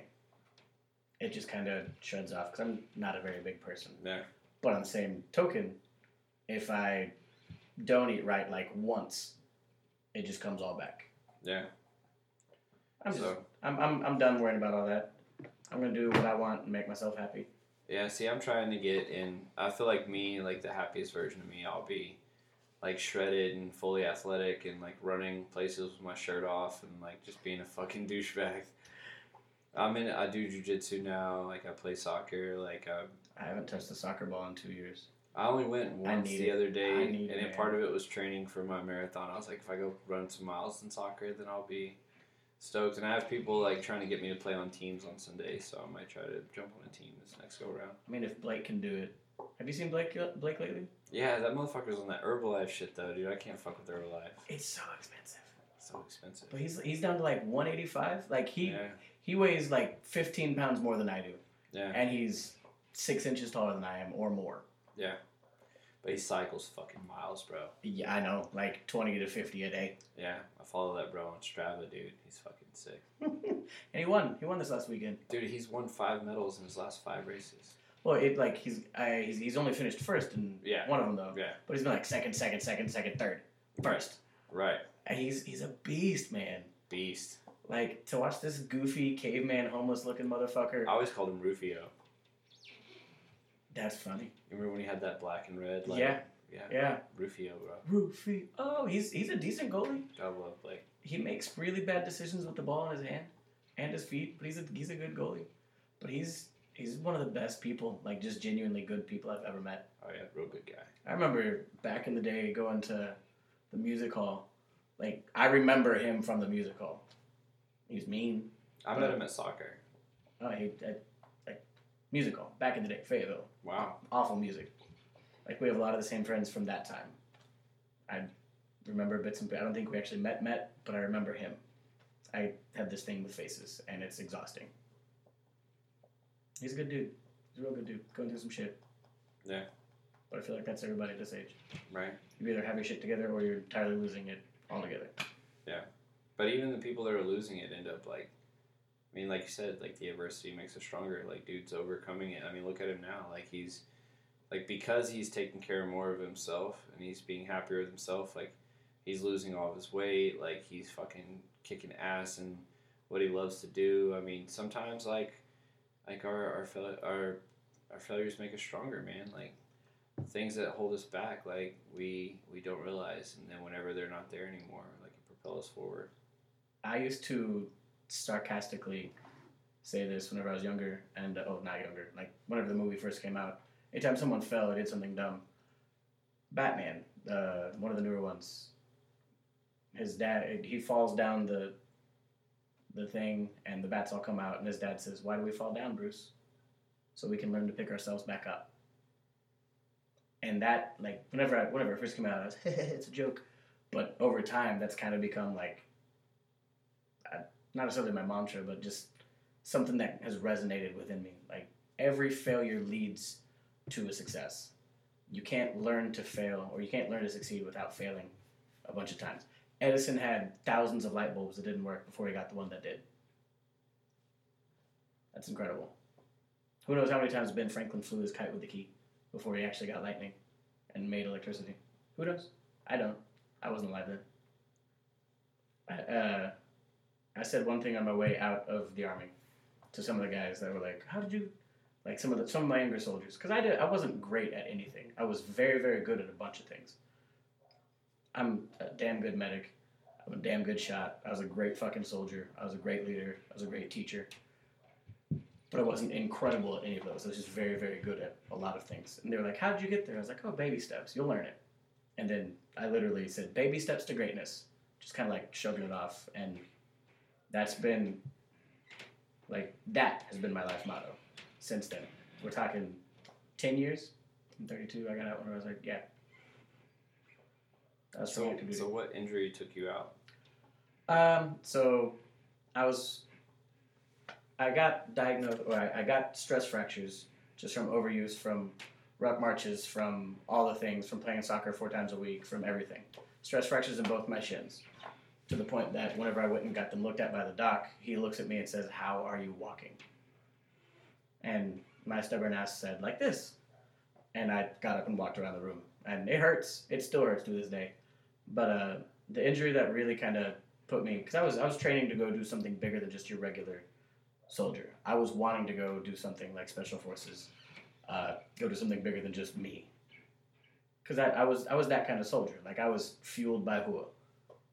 And uh, soccer tournament against some Air Force guys, soccer game against some Air Force guys, and they tried to play through ball about four too many times, and the dude never touched it, and he got frustrated and took my legs out from underneath me. I landed on my shoulder and separated, or landed on my elbow first and separated my shoulder. Which, looking at me right now, you see that my shoulders are not parallel. They're, they're not. They don't. They're, they're not the same. It still hurts. I can't do pull ups like I used to. I can't do push ups like I used to. I have probably eighty five percent use of my left shoulder. Now I'm fat and angry and I'm out. I was in the reserves for like five years, so I got to do some more time. But then my commander there was just a worthless human being, if if I'm being entirely honest. And if we were if we were to deploy, I do not have any confidence in ability in his ability to keep anybody alive, at all. So I was like, it's time for me to get on out. Yeah. And now I am. That's good. And now I don't know what I'm doing. I I, I don't want to go into the rat race. I don't want to fit into the box, the mold, because I my entire life I've broken those things. I've been the five five guy who played every position on the baseball field, who played the majority of the positions in basketball. I was never a center, but I would box them out. Uh, short, undersized, fastest on the team for anything. Like I, I have never fit into a box. I'm extroverted. I pick up languages. I like to publicly speak. I'm goofy, uh, but at the same time, I want to get away from everybody and go fish. I don't fit a mold, so why would I f- try to find my way in that cookie cutter. It's not me. Yeah. At all. And I mean, you've known me for a little bit. I'm anything other than normal. Yeah. Those are the best people, though. Man, if you're not bringing something new to the table, you're not invited to the table. Right. Without change, you can't have adversity. Without adversity, you can't. You, you need individuals to help make a change, to help better each other. Could you imagine uh, Lord of the Rings if they were all like Gimli? Like if everybody was just like the dwarf mindset, like fucking closed-minded, angry and shit. Like Oh, no, you, you, yeah, I can. You remember they went through the, uh, the not the they went through the. I'm drawing a complete blank. The mountain in the very first one, where they go in and all of the dwarves that are closed-minded are now dead. Yeah. That would be Lord of the of the Rings Rings. if they were all Gimli. Yeah. Nobody throws a dwarf. right. So it's like you definitely have to have like every every bit of everyone being uniquely themselves in order to make the best of the world. And that's a great that's a great uh, reference point. You have people from all walks of life who don't necessarily get along, who form this band of misfits and go on and save the world.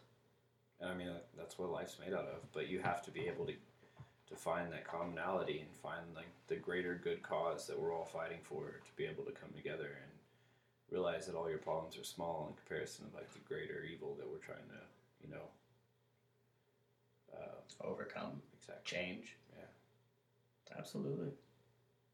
Life is too short. Gotta love your fellow brother. Yeah. Life is too short to live blandly as well. Don't be vanilla.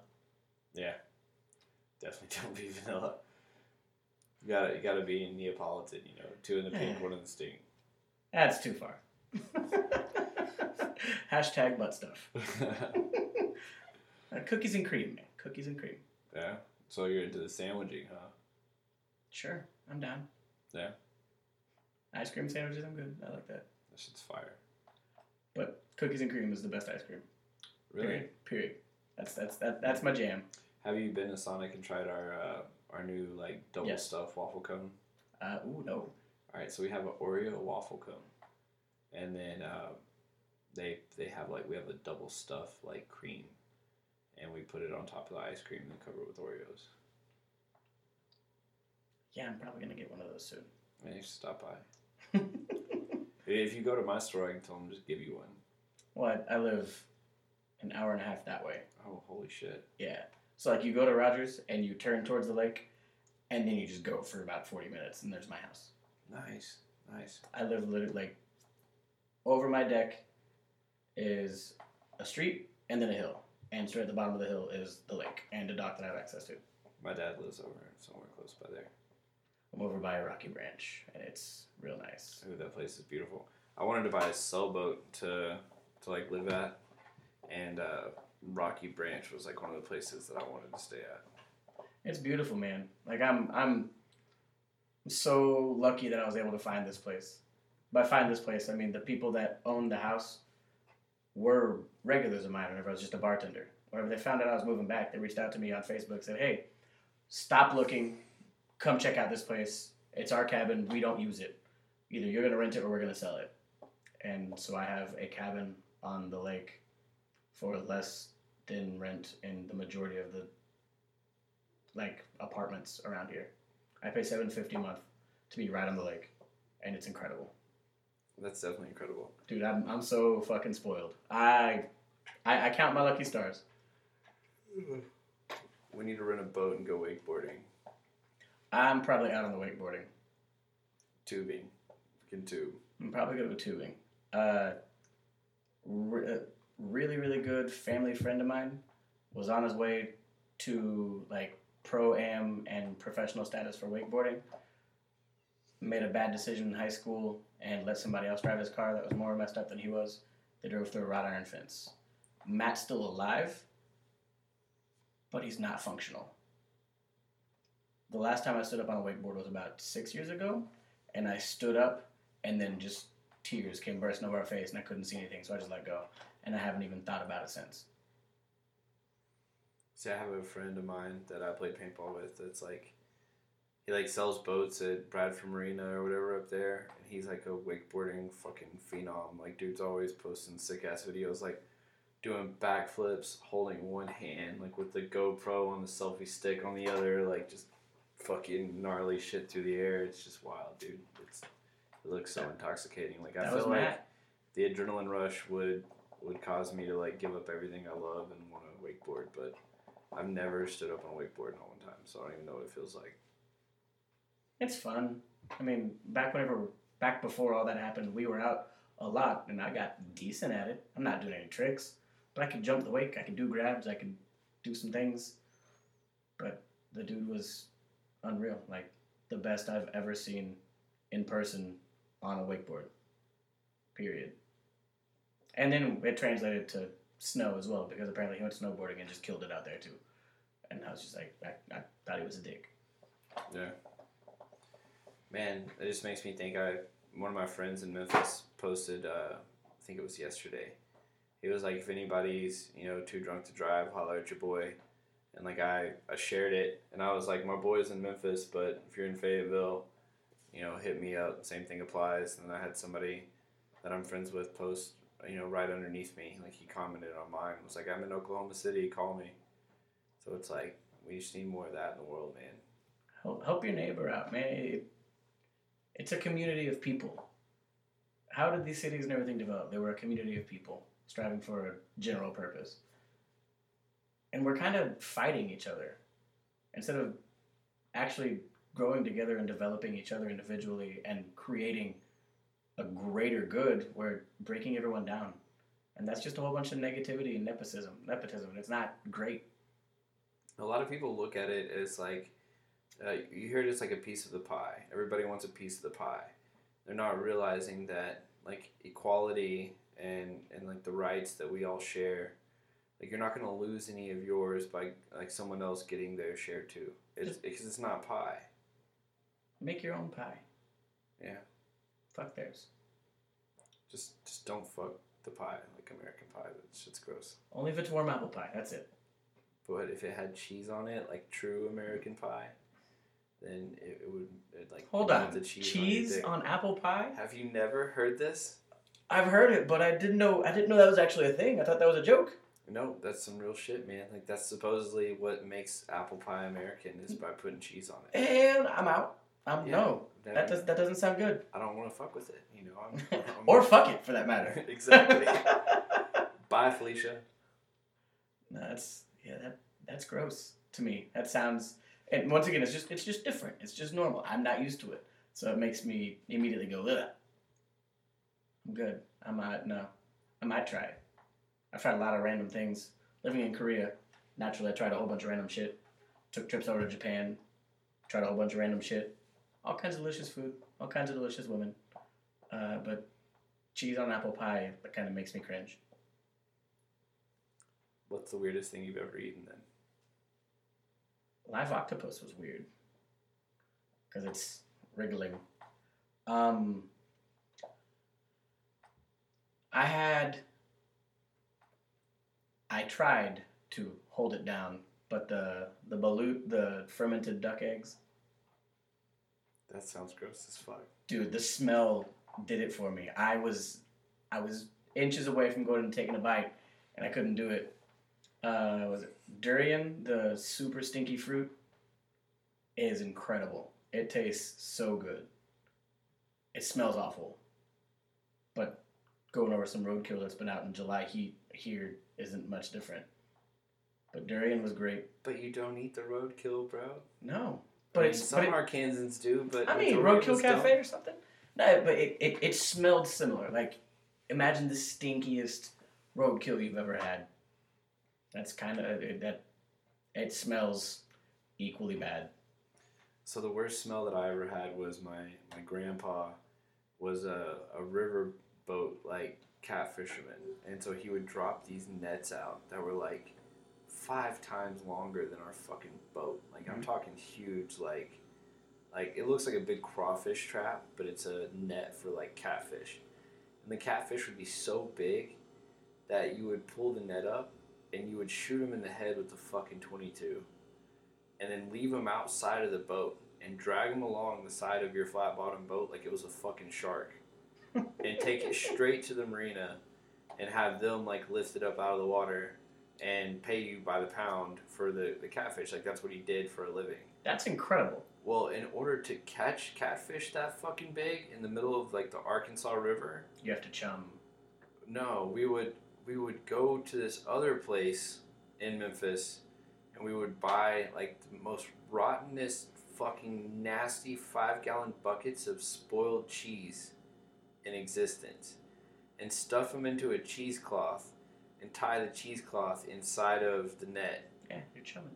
and oh my god, dude, that's what it would. That's what would bring them in, and it it was. I can never get past that smell. I can't eat blue cheese to this day. So like, I love buffalo chicken, but buffalo chicken is usually accompanied with blue cheese. I'm a ranch guy. And me too. But when I see that there's buffalo like like blue cheese on anything, I'm just like, Ugh. ah. Like, uh, can you can you exchange this for not blue cheese? Like, just hold that shit, bro. It's nastiest spot. to each their own. I mean, who am I to tell you what you can and cannot eat? People out there eating ass. I'm not about to do that. All I know is I just had a bad experience, you know. So I just can't fuck with the can't fuck with the blue cheese no more, man. I mean, it, it, I'm I'm good on all that as well. So you're the type of guy you'll you'll double dip chips or no? Have you seen that meme? Is it is it my house? Uh, it doesn't matter. Just like if you're out anywhere, would you double dip chips? Uh, if if I'm with like my girlfriend or whatever, and we're the only ones there, sure. If I'm at a party, I'll break the chip off and use each side.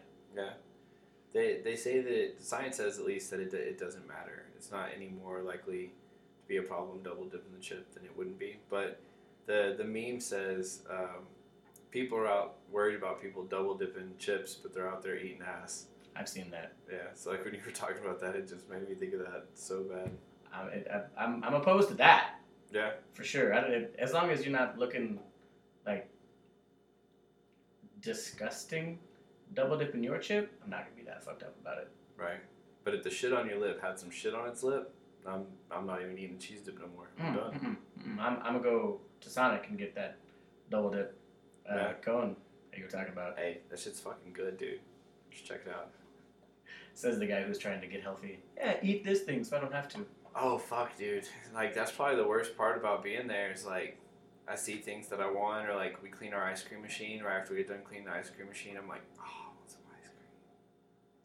How do you think I feel at my restaurant every day? Yeah. Our shit is so full of sugar and sodium and everything. You can make healthy stuff there, but like it, just real quick, easy meals. I'm like, I want that, and I just chow. Dude, don't have steamed, time. steamed and like fried gyoza, that shit's fire. We we have those. Yeah, I would eat that all day. They're they're hand rolled by these little Latina ladies all day, and they're so good. So good. I can make them. Yeah. I'm, I'm actually good. Like I'm not good at a lot of stuff there. I can do that shit all day. Yeah. I could eat them all day. Buy the stuff. I'll come over. We'll make them. Yeah.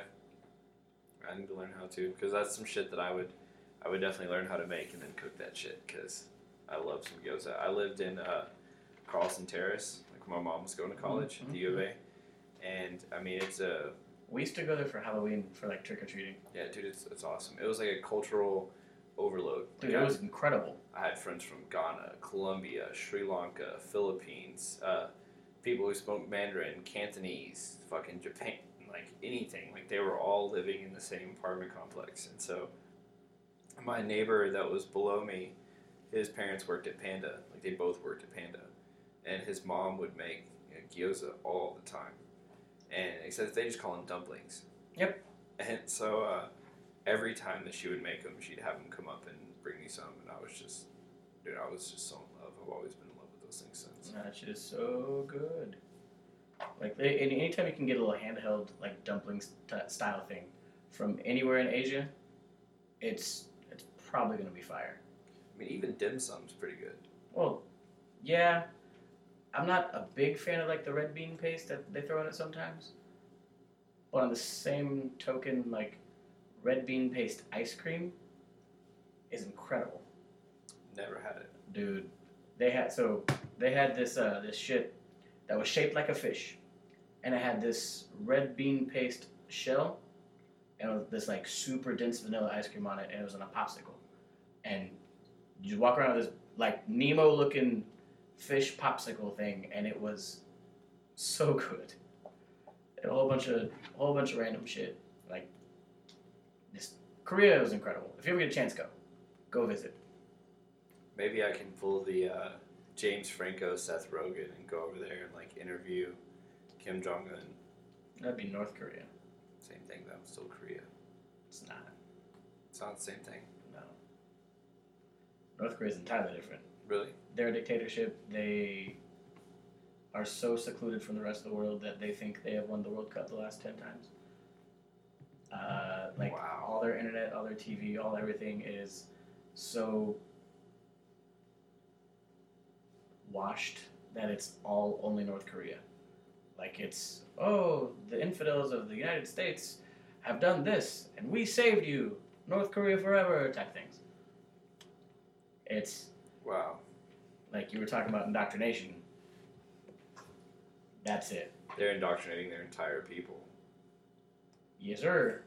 Like I knew that it was like to some extent like that bad, but I didn't realize that it was, you know, like win the World Cup ten years. Like that's ridiculous. And, and the last one, It's uh, like how do you make up some of that fucking shit? Like and the last one, they beat us like twelve to one or something in the World Cup finals. I don't think the U.S. is gonna make it to a World No. Cup final. No. On the women's side, yeah. On the men's side, no, No, not at all. no. Got to get rid of Clint Dempsey first. He's retired. He's Good. I don't even keep up with soccer. done. Like I like to play soccer, but I don't keep up with any You like- it- at all? No. Not even paintball anymore? No. Even when I played paintball, I didn't keep up with paintball. Like I'm, I'm. I guess I'm too narcissistic. you like, are so fucking me. narcissistic. You're only considered. I'm just just playing paintball for me, man. And my, my team like keep up with how we do. You know, like if I it's like Plum Life is like a big organization, and we have teams, you know, in multiple different levels. And so any tournament that we were in, you know, I would be watching the scores like every five seconds. But aside from our team, I mean, I didn't really care. If I was hanging out with other paintball people and they're like, "Let's watch this," you know, I'd watch it. Just like You're like, yeah, cool. yeah, I mean, But- I, I check it out, but it's like on my own time. Like, it's either watch paintball or go out to the paintball field and do drills. I'm gonna go out to the paintball field and do drills. Or play Halo, Right. Definitely play some Halo fucking Five, dude. which PUBG's better, but teach their own. Dude, I've just been a Halo fan since Halo One, so it's Me hard too, not to. but Halo 4 kind of was. Actually, Halo ODST is when I went, I'm done with Halo. Yeah, me too. But then my uh, my son started liking Halo because like Netflix has Halo cartoons, and then so uh, Sterling wanted to, to play Halo, and so I got Halo Five, and then I saw that it had like the Slayer matchmaking, all that stuff, and I got in it, and I've just been crushing kids, dude. Like I got I got ranked last night. Finally, I started playing like the rank matches, and you have to play like ten matches before you get ranked or whatever and there's six different levels of each medal. So like there's bronze one through six, there's silver one through six, there's gold one through six, platinum one through six, diamond one through six, and then it goes onyx and champion. And after playing my ten matches, I was ranked uh, gold level five. And so I was like, "Fuck yeah, better than half these bad kids." Let's go! I'm like so stoked. Like, PUBG is, is my thing. PUBG is a. Now I live in a place that the internet's so bad I can't actually play any of the games. It's actually been nice. All I do is, like, go fishing and work and paint and watch Netflix every now and then. My boss is calling me, and I'm not to answer it. Yeah. So if you watch Netflix, you need to watch the comedy special Secret Time with Rob or Bert Kreischer. Keep calling him Rob because I feel like his name's Robert, and they just call him Bert. But Bert Kreischer, Secret Time, is fucking hilarious. It's the first time in a long time I literally, like, uncontrollably laughed out loud. I'll check it out. I will absolutely. You you said Bert Kreischer. Yep, it's called Secret Time. I will check it out. It's the guy who does the jokes about being part of the Russian mafia, and he comes Oh, out and takes yeah. his shirt off. Why is my shirt off? I don't know. I'm more comfortable that way. Yeah, but that's what the fuck he does, man. He's funny as fuck. I've seen some of that stand up and it's hilarious. Yeah, he has a special now on Netflix, and dude, the whole thing, like literally, I was like in tears. Like I was laughing my ass the fuck off. I will absolutely check that out. I will absolutely check that out. I need a good laugh. I do probably need to start getting out of here though. Yeah, no big deal, man. I think it's five thirty. Yeah, we should do it again sometime. I'm in. I'm down. Awesome. M- Maybe the next time I'll be able to have you in the studio. Because that's my goal. Is to have all this stuff set up in the studio, and then all of them come through there from now on. So it's like more professional. And Where's then, it gonna be? Uh, you know where Cumulus Broadcasting is, right there by the mall. Yeah. So I have an office right next to that. Like it's already there. I've already painted it. I'm installing the carpet right now, and then we've got to build a desk and all of our like acoustic uh, baffles and stuff to like bass trap sounds, and basically make it to where there's less editing because there's less echo and reverb and all that. Like in here, there's so much in the room that Yeah, you've got all the random noises and sounds and Yep. that come with apartment life. Right. Well, at the office, uh, basically after five o'clock, there's no one else at the office, and then so it's just free time. And then on Sundays, there's never anyone there, so we'll be able to like have everything set up and have better recording. And like this mic's a piece of shit compared to that mic, so I'll have more of those mics. And I'll have everything like legit, legit. That's awesome. So. If that's what you want to do, man, do it. Well, the the thing is, is I want to be able to um, like help others. Like, say you wanted to have a podcast, right? And I have everything for you, and I have the free platform that you can use to publish your podcast. And I'm just like, come in, talk what you want to talk about. I'll walk you through the steps. You can use all of my equipment. Pay like twenty five dollars an hour, you know. And if you want to interview people, interview people. I'll sound engineer your your recordings or whatever for you, help you edit it, help you publish it, Fuck yeah. and then the the amount that I'm paying for my little office is like 2000 200 bucks a month. And so if I can get, you know what, like four or five motherfuckers, something like that. It's like, well, no, it's like it's eight, hours. Yeah, eight hours a, a month, and I'm I'm paid up. So That's great. and then it would make it to where I have the office for the rest of the time for the stuff I need to do. So That's great. that's what I'm going for. Because then I have friends that are like they play the guitar, or they do whatever. It's like any kind of little musician thing. If I can record people on some of the stuff that I have and charge them way less than anyone else that will record them for, and give them a cool place to do it at. And uh, basically, I just want to induce production out of people. I want people to, you know, get like get their talent out there and start making content. So like whatever kind of content it is that people would be good at, just give them a place to do it for really cheap. Maybe even invest in some people. Like you're not gonna have to pay anything. Just come and do it. I'm gonna help you get it out there. And the fact that they're putting out good content, somebody will be like, "Where are you getting this done at?" And boom. This Exactly. man. Right. Well, yeah. Hell yeah.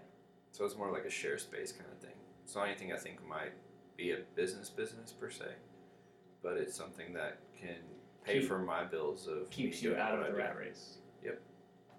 I mean, I'll still have to work to, you know, take care of my kids and take care of my apartment and stuff like that. and Take care of my travels, but for this hobby, I want the hobby to pay for itself. Yeah, and that's that's the goal, right? right?